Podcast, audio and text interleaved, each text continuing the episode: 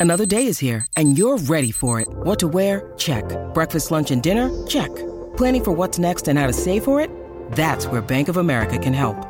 For your financial to-dos, Bank of America has experts ready to help get you closer to your goals. Get started at one of our local financial centers or 24-7 in our mobile banking app. Find a location near you at bankofamerica.com slash talk to us. What would you like the power to do? Mobile banking requires downloading the app and is only available for select devices. Message and data rates may apply. Bank of America and a member FDIC.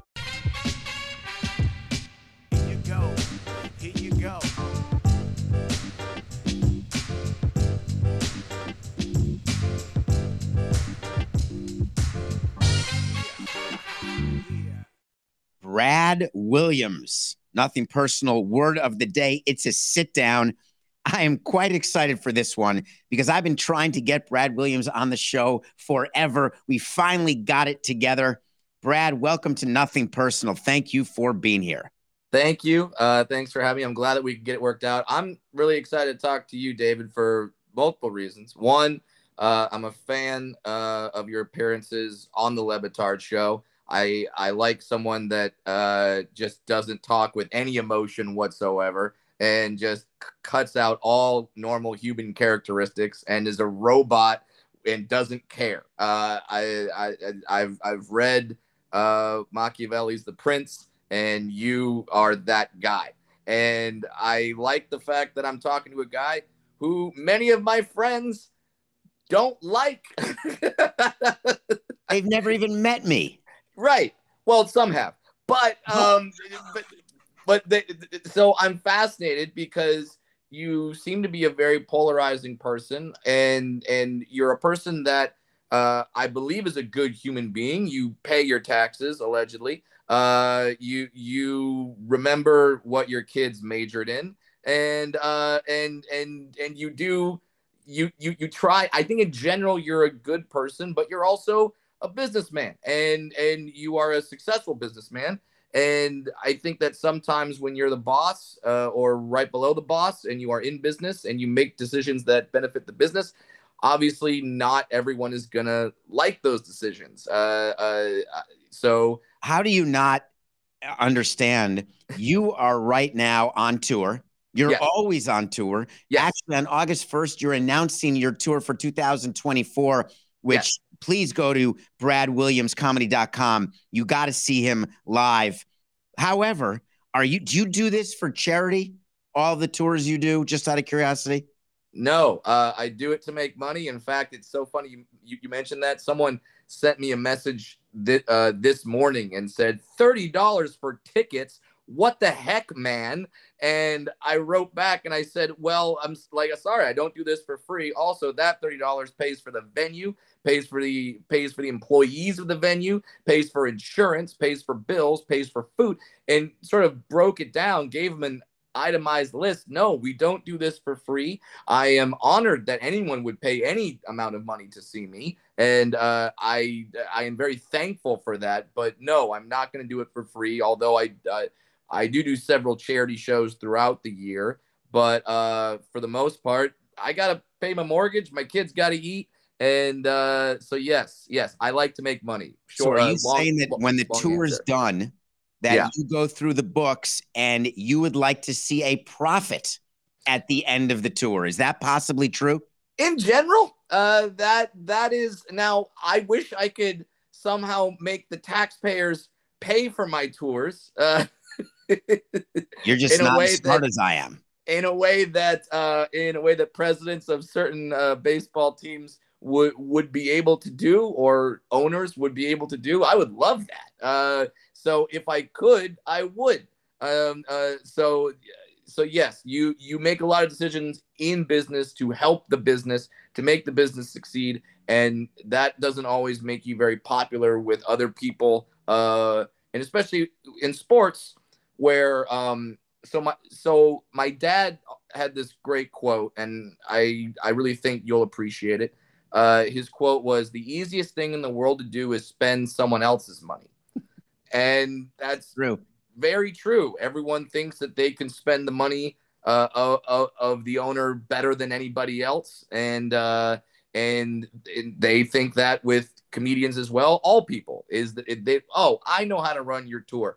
I announce all my tour dates, and and this will happen on August first when I announce my new tour. That I'm going to over 50 different cities, which are covering pretty much the entire country and Canada. And uh, I will get I I will get the message. How come you're not going to Sheboygan? Yeah, yeah, they, they'll, they'll I bring love up Sheboygan.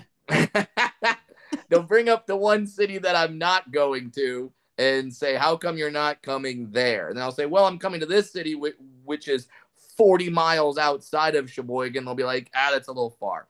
And you just realize that there's no pleasing everybody. And if you try to please everybody, you'll still fail. And then and then your business will fail. So I respect you, David Samson the despite the fact that some of my friends do not. Um, but I I I I think you're overall a good human being. No nobody's perfect, and that's why I was excited to talk to you today. Well, one of the things that I really don't want, don't try to do, obviously, is any sort of thing where I pretend that I am someone I'm not or something I'm not or have had an experience.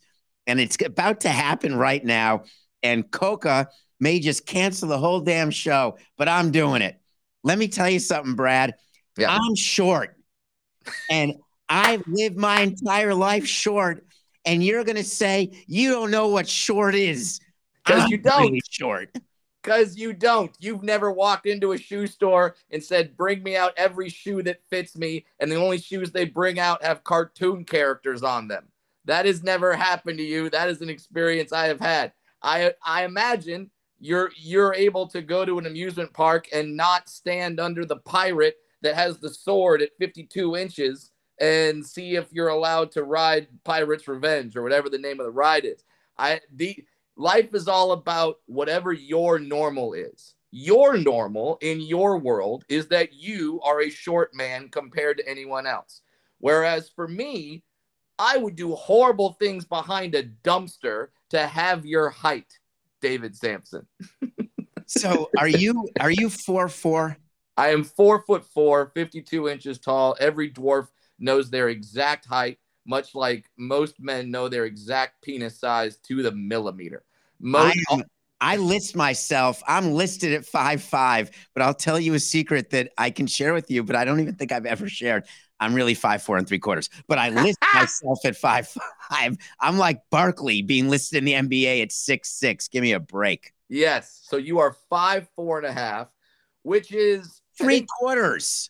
five, five, four and three quarters, which is about three inches shorter than Tom Cruise, who many other people call short. People say Tom Cruise is short. And I'm just sitting here like, no, he's not. The man is not short. He's not like he he doesn't know the struggle. Uh, but the only struggle that he knows, that you know, that I know, is that even a coach seat, pretty spacious, pretty There's good. no question that I was the one. Were you like this as a as because as a kid? I guess I would ask this: When did you know that you were physically different? Like how early on in your memory you're like, "Wow, there's a chance I'm not going to be very tall." So here's the wonderful part. I've mentioned my father before. I will mention him again.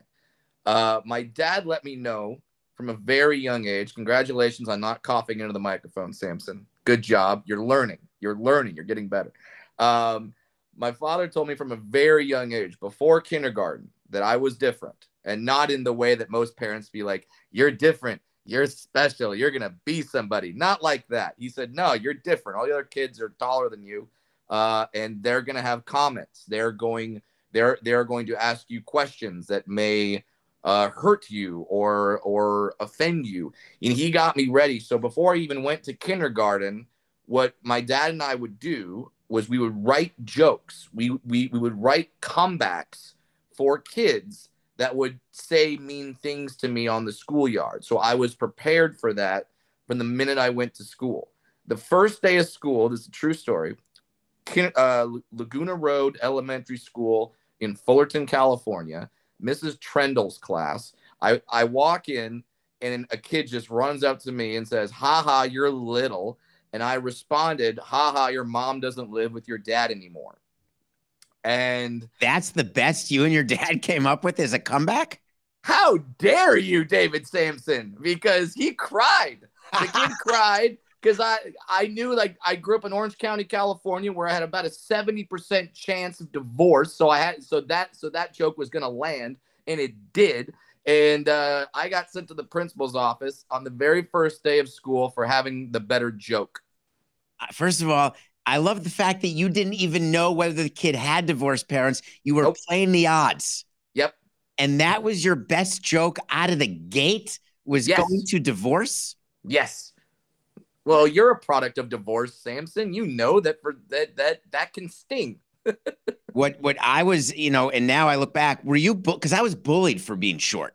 Sure. Because I'm wondering whether you're bullied less because people would not look at me and say, "Oh, you have a disease or a problem." They would just look at me and be like, "Oh, your mom must have smoked." So yes.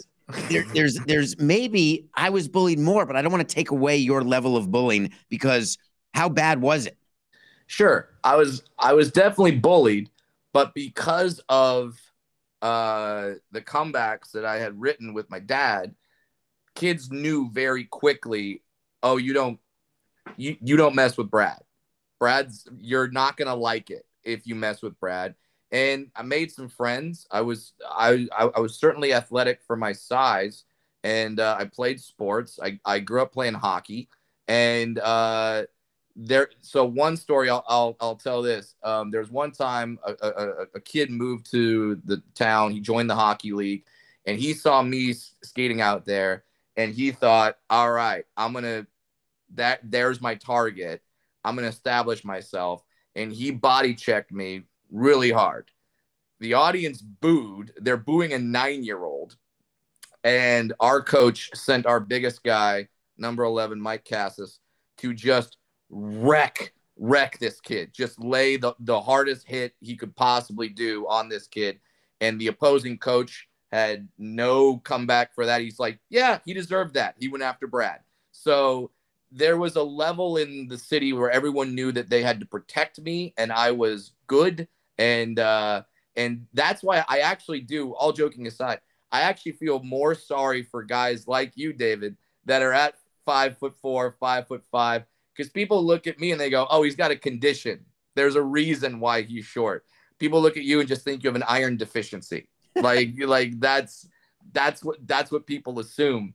Uh, so yes, to answer your question, yes, I probably got bullied less than you. So is it possible that your comedy career actually started with your dad? Where did you want to be a comedian that young, or it, it feels like it was a defense mechanism more Yes. than a career when it first started? Yes, and I think you'll find this with a lot of comedians. Uh, we find out that uh, humor uh, is a way. If you, I mean, you're, a big movie guy. I, I, I assume you've seen the movie Eight Mile. Um, Yes. In the in the movie Eight Mile, when Eminem does the final uh, battle rap scene, he takes all the shots at himself before the his opponent can take shots at him. And that is a good tactic on the schoolyard. If you make fun of yourself first, you take, forgive the phrase, but the but the bullets out of the gun for your opponent, for the person making fun of you. So that's what I would do. And I didn't really have dreams of being a stand-up comic at that time. I didn't really know what it was. I didn't know that you could do that. I, I knew there were comedians out there, but it's to me it's like being a head football coach. How do you be a head football coach? I, I could barely tell you now. Like like how do you be a coach in the NFL? So I I was funny. I knew I wanted to do something in that world. I just didn't know that stand up was going to be that thing and it's kind of ironic that my dad essentially taught me to be a comedian from day 1. W- was he talking to you about delivery as well when Oh, you're yeah. writing these? Because part of what your job is as a parent is you're trying to prepare your kid for anything. You had to be prepared for a lot of bad stuff, and you're Yep. getting these great lines. Yep. I wonder if any part of him was like, "Hey, Brad, make sure when you do it, have two friends next to you just in case it doesn't land." or make sure you have an exit strategy, or Yeah. make sure you raise your voice at this part of the joke. Did he go through that? Yeah, well, my dad was a lawyer, uh, and so he was an orator himself, so he knew how to talk, and and he always would tell me, he goes, I haven't, I haven't uh, been great for my clients be- because my argument's better, but I'm a damn good speaker. So he he would we we would go uh, put the emphasis on this word. Here's how you build up to this joke. Here and uh, I he would when I would have to give speeches for school. He would go up. We had a two story house. He would be on the top floor, and he would have me give the speech on the bottom floor to make sure that he could hear it on the top floor. So he Did, inadvertently did you come home, Brad? Did you come home from a day of school and instead of your parents saying, "Hey, how was history class?" did your dad say, "Hey, how were the comebackers we wrote?" Oh well, the best part is that the principal the the day the fir- the first day of school actually called my dad at work, and to say that hey, your son Brad is uh, insulting other kids, and I'll never forget this. My dad said, "Oh, he insulted this other kid," and my dad's exact words were, "Did he start it or did he finish it?" And the principal said, "Well, to be honest with you, he finished it." And my dad said, "Well, I got no problem there," and then just hung up on the principal. And Would you get in trouble though? As the finisher, because the finishers, as you know in sports, the second punch is the one that gets caught always. No, uh, my dad said if if someone makes fun of you and you make fun of them back and you get in trouble, he goes, you'll never get in trouble with me. So, are you passing this along? I'm thinking about what it is the Williams family legacy. So are, are you working with your daughter on Mhm. on different things in different ways, and are you channeling your father a little bit? How does all that work? Well, so my daughter is three. Uh, she's going to preschool, but not so much with the insults. Uh, but yes, there will be a time when I write jokes for her and write comebacks and and so my so I'm a comedian. My wife is a martial artist, and she's going to teach my daughter martial arts. So I I I'll laugh at the first kid that goes after my daughter. I re- I re- I really will. She'll she'll get in. She'll be sh- the the first person that gets into a fight with my daughter. My daughter will be talking shit while having them in an arm bar. It's gonna be amazing. When does that? When did those lessons start? Because I feel like three is not necessarily too young for that. well, I mean, if you ask, uh, I I know Ronda Rousey tells stories about her mom uh, getting her into arm bars uh, when she was like eight or nine years old at the at the breakfast table. Just all of a sudden, just arm bar, and just like now you got to escape. Uh, I don't know if we're gonna go that route, but uh, definitely it's gonna start soon, and uh, we, we you, ha- you have to build a skill set in your children, and my daughter's gonna have a, sk- a skill set of insults and uh, Brazilian jiu-jitsu holds. It's gonna be great. Did you have a way of knowing before you had kids what the risk was or what the Yes. chances were? Yes. How does talk me through that? Because as, as I'm, you're not Jewish, right?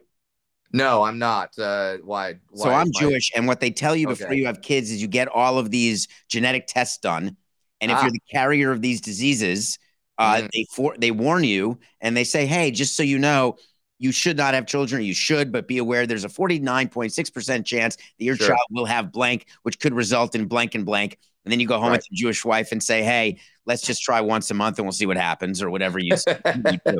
So how, how did that work with you?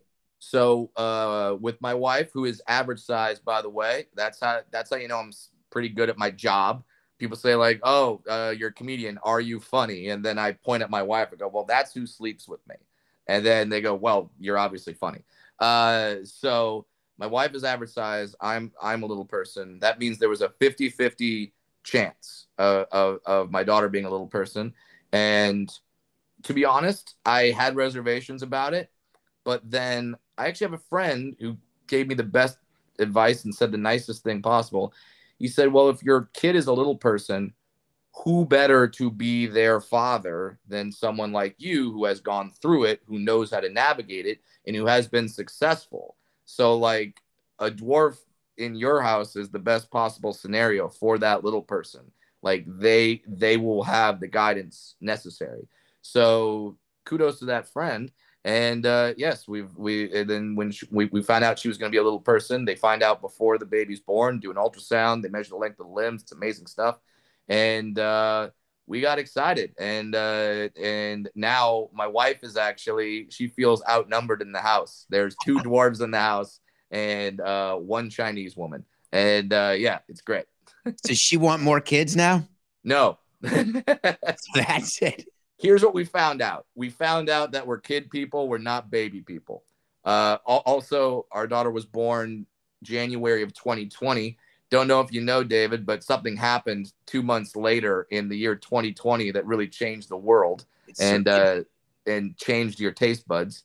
Uh, so yes, the world shut down. We we were not able to have a lot of help, so it was just me, my wife, and my mother-in-law uh, at home raising the kid, and it was it, it was tough. So when that happened, I, I I think that turned us off to the ba- to the baby phase. Maybe down the road, we've talked about adopting. There's a lot of little people that are up for adoption, a lot of dwarf children, um, especially from countries where they emphasize uh, having less children uh, when they have the child that has any kind of disability, deformity, whatever your word wants to be. Uh, yeah, oftentimes they get put up for adoption. So I, I think that's something that might happen a, a little later. So I'm I'm thinking now you're trying to raise a child. Yeah, You're we can have three dwarfs in the house. We can have three dwarves in the house. We can't have seven. That's the rule, David. You can't have That's seven in one house. I mean, you're you're getting close to a baseball team. You're close to a basketball team as well. And Yes. yet you have a job wh- like I had a job raising my kids, which was on the road. You know, I'm, on- I'm going to 80 road games a year. I'm on the road for meetings, et cetera, et cetera. Your job as a comedian, uh, you're on the road a hell of a lot with your tour, and Mhm. you're already planning tours for next year that you're announcing. Yeah. Basically, you're always on tour. That's your job is to not be home, which Yeah. is fine when your daughter's three. There's going to come a time when she's going to say, you know what? I don't want to be with you when you're on tour. I want to be with my friends. I want to be home. Yeah. And yeah. You're going to have to make comedy of that because you're going to have to come to grips with that. Yep. But I'm thinking back to the life that you chose. The first time you stepped on stage must have been really something because you were used to the insults one on one as Yeah. a defense mechanism. Yeah. Then you're starting to think, wait, maybe I can get paid to do these comebacks. And then you step on stage. Tell Yeah. me the first time. So the first time I was on stage uh, was actually it was not planned. Uh, the first time I was on I, I was on stage, I was in the audience of a comedy show. The headliner comedian was on stage making making midget jokes, and uh, half the sorry if the word midget is offensive to you, David. Uh, but It's more like the- an adjective. so the so the comedian's making midget jokes. Half the audience is laughing. The audience that's sitting around me is not laughing. They're just like, huh, huh, look, you know. And the comedian notices that and says, "All right, you guys over here, you're not laughing at these jokes. These jokes are funny. Why aren't you laughing?" And he actually says the words, "What is one of them here?" And I just raised my creepy little hand in the air and uh, said, "Yeah, I'm here." And the comedian called me up on stage. So I went up on stage. He started asking me questions, and I answered the questions honestly. And my honest answers got laughs. I wasn't trying to be funny, but my honest answers got laughs. And that was it. That was the bug that made me go, holy crap. I just said something, and my thought just made 300 people laugh spontaneously done this is what this is what i'm going to do for the rest of my life and uh literally the next week i signed up for the open mic night uh, at the laugh factory in hollywood california The NBA playoffs are heating up, and so is the action at DraftKings Sportsbook, an official sports betting partner of the NBA. With same game parlays, live betting, odds boosts, and so much more, don't miss out as the NBA postseason winds down. Download the DraftKings Sportsbook app and use code SAMSON. New customers can bet 5 bucks to get $150 instantly in bonus bets only at DraftKings Sportsbook with code SAMSON. The crown is yours. Gambling problem? Call 1-800-GAMBLER or in West Virginia visit www.1800gambler.net. In New York call 877-8-HOPE-NY or text HOPE-NY. That's 467-369. In Connecticut, help is available for problem gambling. Call 888-789-7777 or visit ccpg.org. Please play responsibly on behalf of Boot Hill Casino Resort in Kansas. 21 plus age varies by jurisdiction. Void in Ontario. Bonus bets expire 168 hours after issuance. See dkng.co slash bball for eligibility and deposit restrictions, terms, and responsible gaming resources. Look, Bumble knows you're exhausted by dating. All the must not take yourself too seriously and 6 1 since that matters. And what do I even say other than hey? well, That's why they're introducing an all new Bumble with exciting features to make compatibility easier, starting the chat better, and dating safer. They've changed, so you don't have to. Download the new Bumble now. Hey, it's Kaley Cuoco for Priceline. Ready to go to your happy place for a happy price? Well, why didn't you say so? Just download the Priceline app right now and save up to 60% on hotels. So, whether it's Cousin Kevin's Kazoo concert in Kansas City, go Kevin, or Becky's Bachelorette Bash in Bermuda, you never have to miss a trip ever again. So, download the Priceline app today. Your savings are waiting. Go to your happy place for a happy price. Go to your happy price, Priceline. Can I No. ask, was your father alive at this time? Yes. Uh, my father passed away uh, uh, May 9th of 2022. So uh, he saw the specials. He he he saw grandchildren. He saw everything, which is to me is the most important thing. Uh, I I don't know if David, if you're a fan of the or you were a fan of the show Inside the Actor Studio. course. The the the line of that out of all the amazing guests that that they had on that show, one line stands out to me, and that's Mike Myers. Mike Myers was being interviewed on that show, and uh, uh, the host s- s- asked the five questions in the end, and one and one of the questions is, if heaven exists, what do you want God to say when you get to the pearly gates? And Mike Myers' answer broke my heart because the answer was he saw it. And the words he saw it referred to the fact that his father passed away before all of Mike's great successes. So the fact that my dad saw it, in fact, my second special is called Daddy Issues. It's now streaming on Amazon Prime. Uh, you can watch it. And uh, there's a moment near the end, and where right before that special, uh, my dad had uh, fought and and successfully defeated uh, skin cancer, where we did not think that that was going to happen.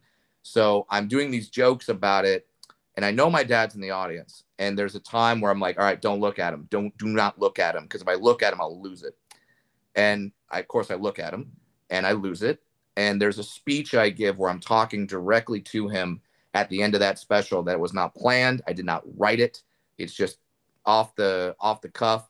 And I thank whatever your higher power is every day that I was able to have that moment. Because you look at that moment and and I was able to tell my dad all the things that I wanted to tell him. And uh It's a weird club that we're members of, right? Having my my dad passed away in 21, and oh wow, yeah, yeah, it's yeah. a club that generally everyone will join at some point. Hopefully. That's the Right. idea. It's it's the it's the weirdest club of all because you want to join it, but you want to join it as late as possible. But you're Yeah. guaranteed entry. They don't care whether you're small, tall, rich, or Yes. poor, and, and, you, you enter. and two things about that that that that I realized is so when my father passed, there like you could not have asked.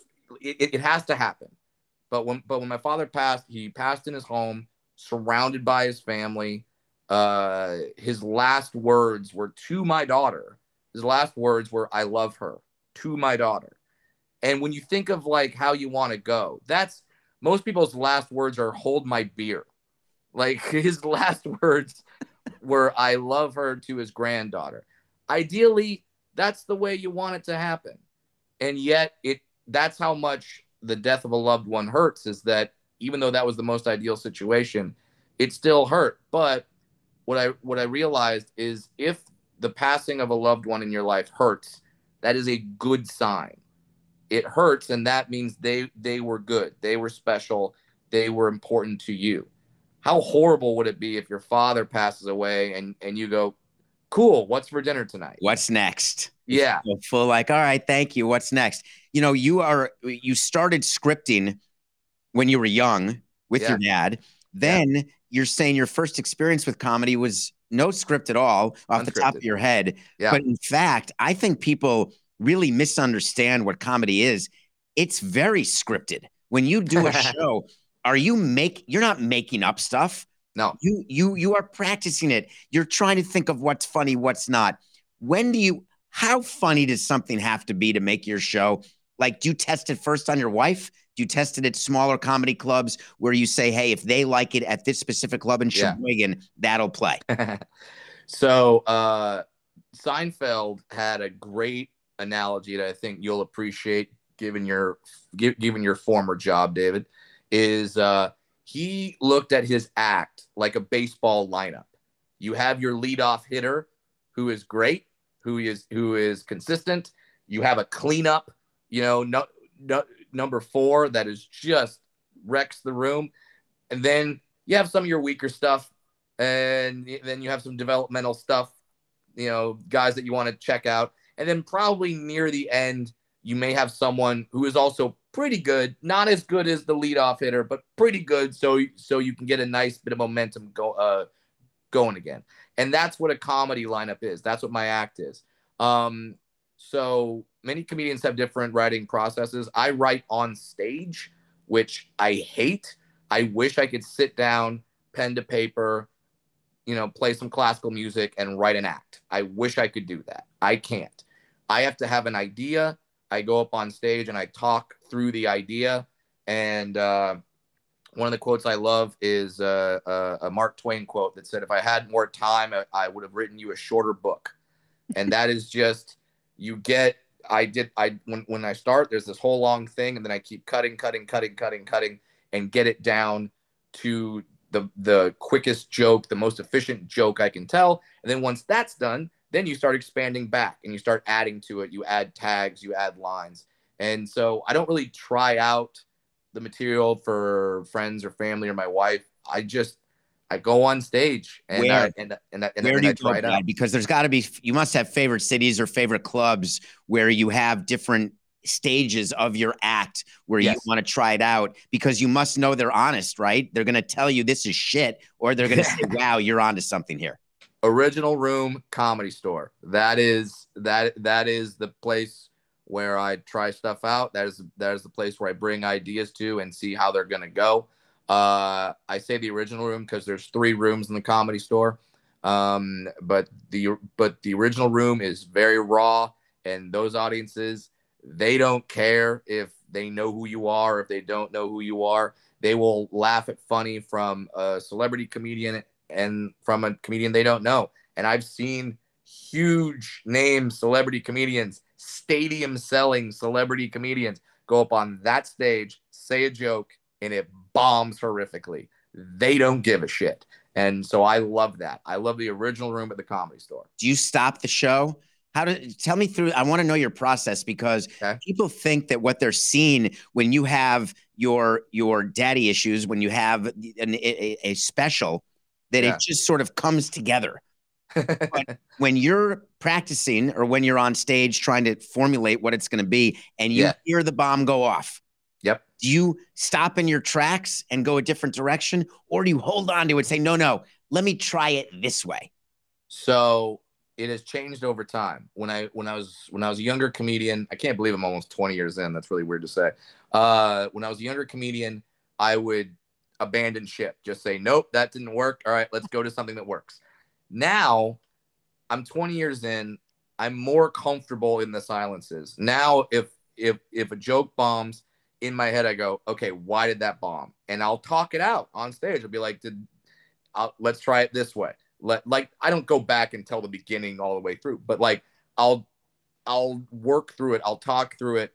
I'll I'll figure out why the audience didn't laugh at it. And sometimes they'll give me you know very honest feedback. There's jokes I've told where, where they say, "Oh, that's," uh, because so one thing I've discovered is that as a little person, people in the audience want me to win. They don't want to know that the little person has failed because that seems too sad for them. That that the dwarf, the person with a disability, is not succeeding. So you can be less funny. Yeah. So dwarves about so so jokes about me failing don't work as well. As long but jokes about me failing work if they know at the end I've succeeded. So it, it I don't know if that makes sense to you. It does. So self-deprecation is a tool that we talked about that we use. Yeah. What you're saying is on stage, self-deprecation can only work if in fact there's a happy ending to it. for me. So it, so you so you've seen the movie The Prestige, I imagine. Uh, love it. Not I love the illusionist more, and they came out at the same time, but I do love the prestige. it's okay, you're wrong, but that's okay. Um, but Adnan? The Prestige is a better is a way better movie. But uh, of course, in the Prestige, they always talk about the Prestige, the last level, where you have to bring them back. You have you have to let them know that the dove is alive, that everything is okay, and that's how the jokes work for me. They have to know I'm okay. The the the response I hate more than groans, more than booing, uh, th- more than silence. The the the response I hate hearing on stage is, "Aw." If I hear that, I'm like, "God damn it! You feel sorry for me. Don't feel sorry for me. Do not." And then I have to retool that joke. So interesting to me is that feeling sorry for you, that's not how to get people to buy tickets. Nope. And for you to make as much money as possible, you have to be good at what you do because being a little person, that only gets you so far. Yeah. And so you had to have learned that at some point. And when you were going for this career, which for anyone who's average size and incredibly good looking, it's one of the hardest possible career choices. Yeah. You're a good looking guy from the neck up. I find you good looking from the neck down because I don't care. I want you to be funny, but I'm not Yeah. going to laugh at you if you're not funny just because I feel sorry for you. you. You had to have that moment in your head where you were like, how, how far how long can I ride this whole little person thing? And it must have ended really fast. Yeah, because uh, so uh, I love that I can bring up a lot of movies with you, David. And uh, there's a documentary that Seinfeld was in called Comedian, and uh, it's a great doc. And uh, one of the scenes is they're at the comics table at the Comedy Cellar in New York, which is a legendary place. That the the comedy table, the comics table at the Comedy Cellar, is more intimidating than the stage at the Comedy Cellar because that's where all the comedians hang out.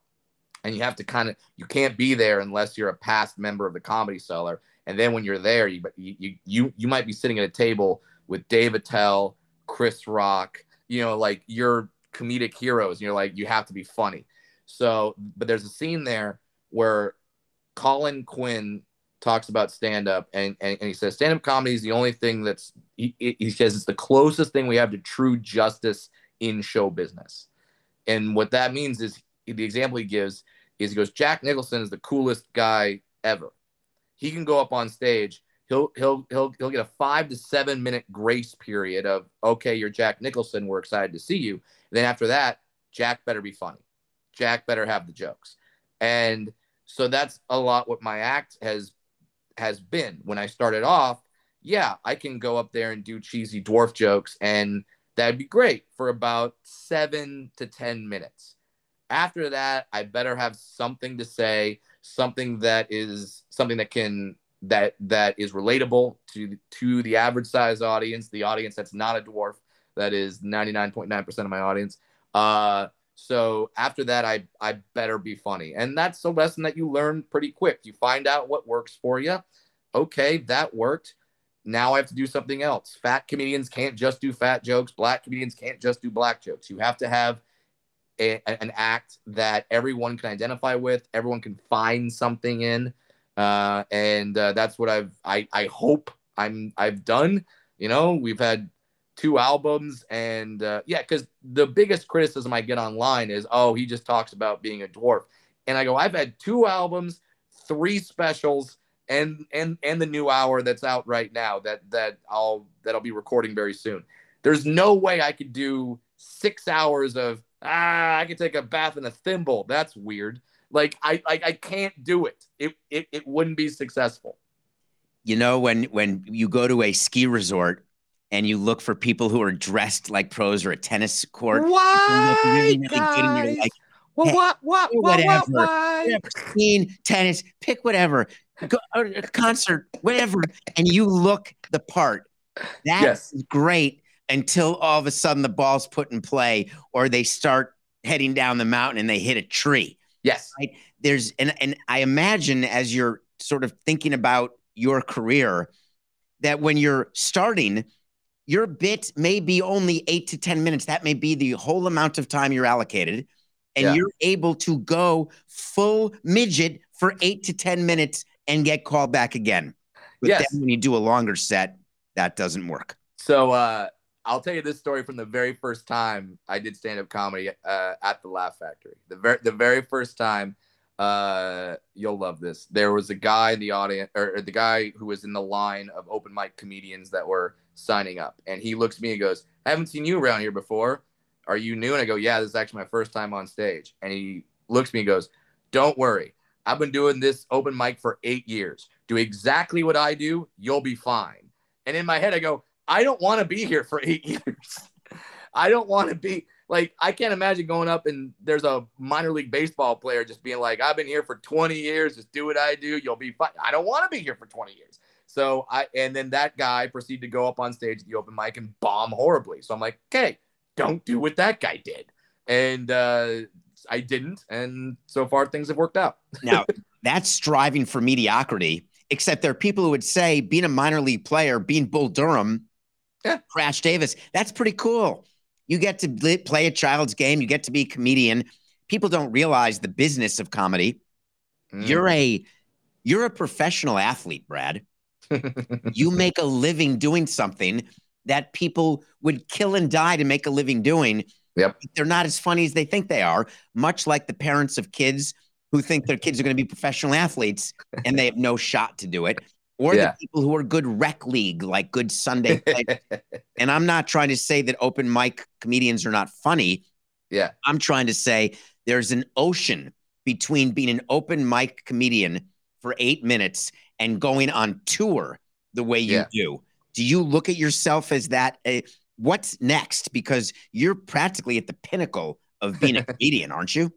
Well, thank you. I'd say I, I I'd say I'm beyond wh- whatever I thought I would be. I remember being uh, an uh, an open mic comic and saying to myself, if only I could just be a touring headliner comedian, I'll be happy. And if I if, I if, if I can make two thousand dollars a week like the lowest level headliner comedians do, holy crap, that'd be amazing. I could two thousand dollars a week would be incredible. And uh, you know, now I've beyond that, and it's it, it now people like I still have the goals of you know I, I would love to do a TV show. I've got several things that are in the works that hopefully happen. You're a little bit more familiar pr- with with the process than most. The odds of getting a TV show are more against you than the odds of being a successful stand-up comedian because there's so many levels that you have to get by to to, to even get even eh, to even sniff the air. But honest to god david if i can just do this if i can do stand-up comedy and just whether, whether whether it be selling out theaters or whether it be in clubs put me on a cruise ship. Don't care. If i if i can do this that that's i've, I've achieved the goal i just there's different levels to the success. Obviously, you want more, but if I never get any higher than I'm am right now, I'll be okay with that. It's better than being an athlete because you don't age out of this. Thank God. I'm 39, David, and I can't imagine being like, well, that's it. Stand up anymore. I've aged out. Think you about know? what it is to be an athlete. People forget that. I used to forget that about the players because they were disposable, interchangeable assets for the most part. Sure. But they're so young when their careers are over, and it's very tough for them because the majority of them don't make a living forever living. People think that all players are rich. Not the yeah. case. Nope. They have to find something to do. You get you found a career where you could. Why can't you do this when you're 70? Uh, Rickles did it until he died in his in his mid 80s. So uh, that's literally my goal. When when I started doing comedy, my my parents would be like, so, well, you're doing comedy. So, like, what are you gonna do when you're 60? When you're 55? I'm like, comedy. I'm still gonna do it. It, it, it, it I don't. If if we have the technology where we could be like Futurama, and you just put my head in a tank on a stool and put a microphone up to it, great. I can still do comedy. Did, awesome. did, your wife ever say to you, now we're getting a little personal, but did she ever look at you and say, Hey, Brad, don't be funny right now? Like you're not funny. We have a serious yes. thing we're trying to talk about. Yes. You're making a joke, and I'm damn sick of it. Yes, all the time. Is that like the biggest fight you would have? Because like with my ex-wife, maybe, maybe the reason why she's an ex-wife is everything was a baseball analogy, and she'd be yeah. like, "David, shut up!" Right? We're not in the bottom of the eighth inning, okay? yeah, there's a version of that that ha- that happens a lot. Um, I don't know if you've watched the new uh, John Mulaney special, but one of the funniest lines in it to me was when he talked about how before his intervention, wh- which was all comedians. That was a look at me, Louie intervention, if there ever was one. Yes, and he didn't he didn't really go through the names. He he He he, went through the subtly. names in other shows where they weren't taped, but it was. Um, but yeah, so all the comedians had to agree to the intervention and agree that in the intervention they're not going to do bits, and that pretty much summarizes the comedian mentality that even in, an intervention, especially surrounded by other comedians, we will still want to get the laugh. And there's definitely times where so okay so you want to do nothing personal? This is really into my life. So my wife and i have a safe word. Not for sex. Not for sex we have a safe word for when i need to stop doing comedy when we're having a conversation so we're talking and i'll even tell you what the word is when my wife says the word cephalopod i know that i have to stop doing bits at that moment and stop doing comedy and have be a be present in the moment and do have a serious conversation. And do you adhere to that?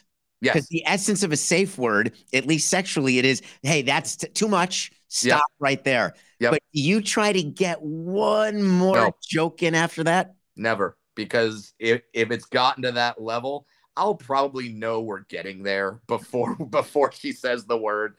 And so that's the one more. I do the one more before she says the word. And then when she says cephalopod, I know like I'm out. Does she go to it too much? Because Uh, no. maybe it loses a little credibility. No, not at all. Uh, Gotta uh, save it. that is in the emergency break glass and uh, when when the glass is broken i i know that uh uh i forget whose line this is damn it i want to give him credit but um the line is i could be right or i could lose half my shit and uh i would rather not you know lose half my shit than be right so Fair enough. I Yeah. actually sometimes think I'm the other way. You just had a vacation recently, and I wanted to bring this up before we go. And mhm. I follow you. By the way, you should follow Brad Williams, all of his social media. I want to plug it again before we're done because you've been so generous with your time.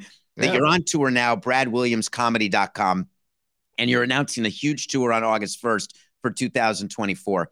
Yep. But you were recently on vacation, and I don't think that you were doing this for me, even though we were talking while you were on vacation. But it feels like it felt personal a little bit. You were wearing an Expos hat. Yep. What is the provenance of that Expos hat, and why were you wearing that? So you're gonna love this. Many people thought it was an Expos hat, including yourself, who worked for the Expos. If you look very closely at the hat, it is not an Expos hat. It says it has the letters JFL, but it's done in the style of the Montreal Expos M. And JFL stands for Just for Laughs, which is the number one comedy festival in the world, and it happens every year in Montreal Yes. of which I I will be at this summer. So if you want to see me at the MTELUS, uh, I, I think it's July 26th, might be 29th. Um, but yeah, uh, I'm I'm doing it again this year. So that is a hat they sell at the Just for Laughs Comedy Festival. I think the Expos have one of the coolest logos in the history of sports, personally. And uh, so I love the fact that it's one of the coolest logos and it has a tie into comedy. Perfect. That's my favorite hat. is that and your favorite road city, Montreal? It's one of them, man. I love that city. I, I'm, I'm I'm sure we could text and you and you and you can give me some restaurant recommendations and places to go. Uh, I know I'm going. th- th- This is so inside. No one cares about this part, but I'm definitely going to Moishes Steakhouse. Uh, of course. That's not inside. You want to go eat well, you go to Moishes. That's There- just what you do in there Montreal. you go. Uh, so it's, yeah, it's very um, prestigious for people who don't realize the Montreal Comedy Festival, just for laughs. It's you can't be a schlepper and be invited there. You don't get invited there just because you're short. I mean, you have to be. You're a, you're amongst the world's best to have that stage. Yeah. If, if you go to their website, you'll see the names that are there this year, and you'll be like, oh, exactly what you were saying. Like you gotta you, you gotta be doing okay. And uh, yeah, that's that's one of my favorite cities to go to. Uh, Denver, Colorado is an amazing comedy city. Uh, Austin, Texas, Nashville, Tennessee. My fa- my favorite comedy cities are blue cities in the middle of red states. I love blue cities in the middle of red states. That almost all of them?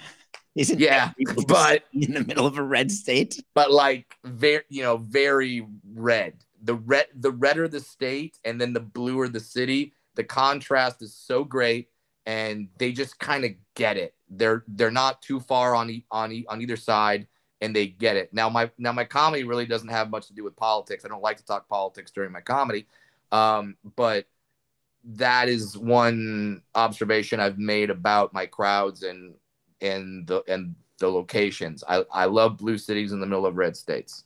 Well, from one short person to a shorter person, absolutely enjoyed this time. I really do appreciate that you took the time. I'm going to do it one more time so people are very clear. BradWilliamsComedy.com. Go to the website because, as charming as you are on a show like this, on stage, it's even better. So make sure you go see him. Brad, thank you so much for your time. I really do appreciate it. I'm pretty sure that's the only reason you have me on the show is because you wanted someone to be smaller than you on the show. That's I have been searching and searching. Once Verne Troyer passed away, you're like, fuck, I got to find somebody else. you may be the first guest to come on twice. I'm so happy. I love that. And uh, I believe uh, I'm going to see you in New York. I believe you're going to come to one of my New York shows. yes, I So am. There you go. and Uh, I will buy a ticket. I'm not. I don't want to get on the list. I want uh, to be the- one of the people who supports you. I don't want David, thank it. I just thank want a good seat. the shows are sold out. I'll get you a ticket. It's fine. I have connections. Yeah, you do.